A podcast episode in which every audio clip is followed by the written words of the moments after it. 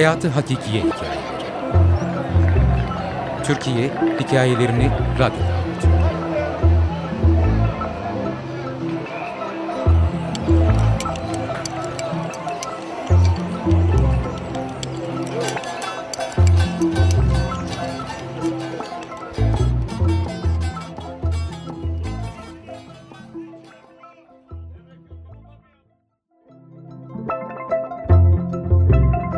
Dede Fuara yakındı evimiz. Eski bir Ermeni eviydi. Ev sahibimiz biz Kayseri'den ayrılırken bir yağlı boya tablo hediye etmiş bizimkilere. Hala annemin evinde odalardan birinde asılıdır. Resme yıllarca bir sürü hikayeler uydurduk. Önde genç bir çocuk kahverengi çuvaldan bozma bir kıyafet giymiş arkasına bakıyor. Hemen arkasında beyaz kıyafetli aslında Romalılar gibi bedenine sarılı beyaz kumaş, aksakallı ve başında Müslümanların ve Yahudilerin başlarına taktığı kipe ya da takkeye bir dede. Dede de başını arkaya çevirmiş bakıyor, bacaklarına doğru atılmış iki ayak üzerinde duran köpek var önünde. İki erkeğin baktığı arka kısımda genç bir kadın. Kadının kıyafeti koyu mavi, bol ve tüm vücudunu örtüyor. Başı da örtülü ama ta o zamanlardan beri emin olduğum şey resmin bende hiç Müslüman oldukları hissini uyandırmaması.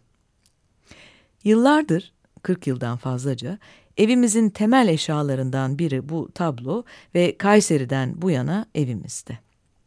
Yıllarca tabloya hikayeler yazdıktan sonra Kariye Müzesi'nin o olağanüstü mozaiklerini anlattığım ilk turlarımdan birinde duvarda Hazreti Yusuf'un Meryem'i karısı olarak tapınaktan alıp evine doğru yürüdüğü sahnede mıhlanıp kaldım. Annemin evindeki tablo ve bu sahne birbirinin aynıydı. Tek bir fark vardı. Mozaik sahnesindeki Hazreti Yusuf'un yerinde bizim tabloda aksakallı bir dede vardı. Neden böyle boyamıştı resmi yapan bilemedim hiç. Üç kardeştik o zaman. En küçük orada doğmuştu. Dedem kanserden yeni ölmüştü ve ablamın hastalığı çıktı karşımıza. Ablam benden bir buçuk yaş büyüktür.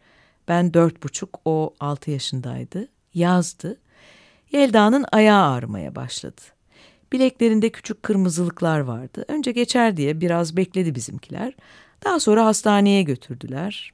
Birçok kez gittiler, geldiler. Onlar kendi aralarında konuşurlarken biz kulak misafiri oluyorduk. Neden bir şey demiyorlar diyordu annem. Daha yeni akciğer kanserinden ölmüş dedemin acısı üzerlerinden gitmemişken bu kez Yelda'yı taşıyıp duruyorlardı hastaneye. Sonunda Yelda'nın ayağından ameliyat olacağını söylediler. Bileğinde birkaç delikle eve döndü ablam. Artık yürüyemiyordu. Oyun arkadaşımdan mahrum kalmıştım. İzmir Saat Kulesi desenli yatak örtüsünün örtülü olduğu yatakta yatıyordu. Ben de yanına ilişiyordum. Bazen onun yanında yatarken kabuslar görüyordum. Hala İzmir Kulesi'nin yanından yakınından geçsem başımı çevirir, görmekten kaçınırım. İlk delikleri diğerleri izledi. Ardarda kaç ameliyat olduğunu hatırlamıyorum bile. En son annem ve babam bizi halama bırakıp Ankara'ya gittiler.'' Döndüklerinde öyle mutsuzdular ki hala hatırlarım. Ankara'da ablamın sağlığına kavuşabilmesi için ayağının kesilmesi gerektiğini söylemişler. Beklerlerse dizine kadar kesilecek, hemen burada halledelim demişler. Babam kızını aldığı gibi Kayseri'ye dönmüş. Annem suskun ama üzgündü artık. O aylar böyle geçti. Babam bir gün eve geldi ve tayininin Bitlis'e çıktığını söyledi. Tüm eşyalar özenle battaniye ve kilimlere sarıldı, kamyona yüklendi. Kamyonun arkasında genişçe bir alana yatak konuldu. Yelda yatırıldı. Biz de onun yanındaydık zaten. Eskiden taşımalar böyle olurdu. Annemin hazırladığı kuru köfteler ve börekler yene yene uzun yol kat edildi. Saatlerce sürdü yol ve biz bir orta çağ kasabasını andıran Bitlis'e vardık. Eski bir Osmanlı evinin alt katına yerleştik. Kalenin altında bir yokuşun hemen üzerindeydi ev. Aslında tüm Bitlis öyleydi. Kale altı ve tepelere serpiştirilmiş evlerden ibaretti. Kocaman bahçesi, beyaz kiraz ağaçları vardı. Annemler iki ağacın arasına bir salıncak yapıp üzerine battaniye ile bir sallanan yatak kurdular. Biz bahçede koşup oynarken ablam o yatakta yatıp bizi izliyordu. Oynayıp oynayıp ardından utanç ve pişmanlıkla yanına gidip biraz otururdum. O bana gülerek bakardı. Bir gün babam yanında Bitlisli ve neredeyse hiç Türkçe bilmeyen bir yaşlı adamla bahçeden içeri girdi. Anneme Bitlislilerin tanıdığı adamın bir Lokman Hekim gibi şifacı olduğunu söyledi. Annem kuşkuyla adama baktı. Adam son derece pejmürde, sakalları saçları birbirine karışmış halde, elinde bir poşetle bahçenin bir köşesinde bekliyordu.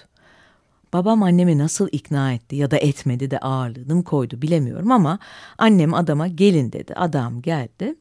Elindeki poşetten gazete sarılı kavanozu çıkardı. Kavanozun kapağını açtı. Ablama yanaştı. Yavaşça ayağını açtı. Bir sürü delik izinin ve incecik kalmış bileğinin üzerinde ellerini dolaştırdı. Sonra kavanozun içine elini batırdı ve koyu renkli ve yoğun çamur gibi karışımdan bir parça çıkarıp tüm ayağının üzerine yaydı. Annemden tülbent istedi sonra. Annem hemen getirdi tabii, üzerini sardı. Anneme dönüp ilacı yeşil ceviz kabuklarından hazırladığını söyledi. İçinde daha başka şeyler de vardı. Ablama birkaç gün sonra geleceğini söyledi. Annem tamam dercesine başını salladı.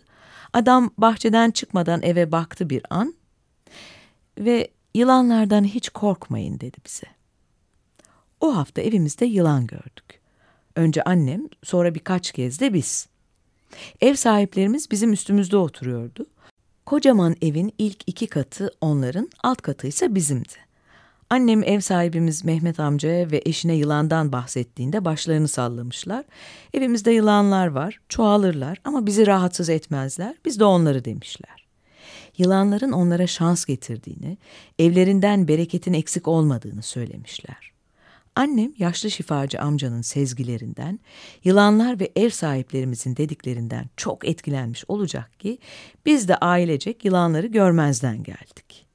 Yaşlı amca birkaç günde bir gelmeye, ablama hazırladığı karışımı uygulamaya devam etti. Yavaş yavaş sonbahar geldi.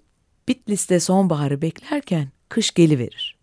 Biz de birdenbire bastıran kışla evimize çekiliverdik. Aylarca karla yatıp kalktık. Ablamın incecik bileği yavaş yavaş kalınlaşmaya başladı. Yaşlı amca annemin çayını kaçak çay değil diye içmediğinden evimize kaçak çay alınmaya başladı. Kömürlükte bir kedi doğurup evimize yavrularına getirdi. Yılan ailesi onlara da zarar vermedi, bize de. Annemin dediğine göre evimiz hiçbir zaman Bitlis'teki kadar bolluk görmedi. Bir yıl sonra bahçedeki sarı kiraz ağaçlarının kalın dallarına oturmuş, koparttığımız kirazları iştahla yiyorduk ablamla. Yaşlı amca geldi gitti. Toplasak yüz kelime konuşmamıştır bizimle. Geldi, dokundu bize, hepimize iyi geldi, en çok da ablama. Bir daha ayağından hiç rahatsızlanmadı. Dede. Yazar Sevda Kali Ergener Editör Mahmut Temizyürek Okuyan Tilbe Saran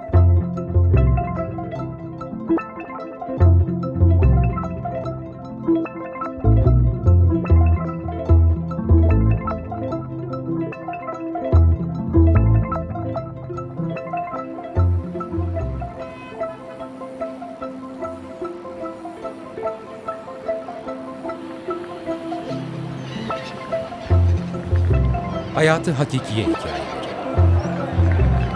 Türkiye Hikayelerini Radyo'da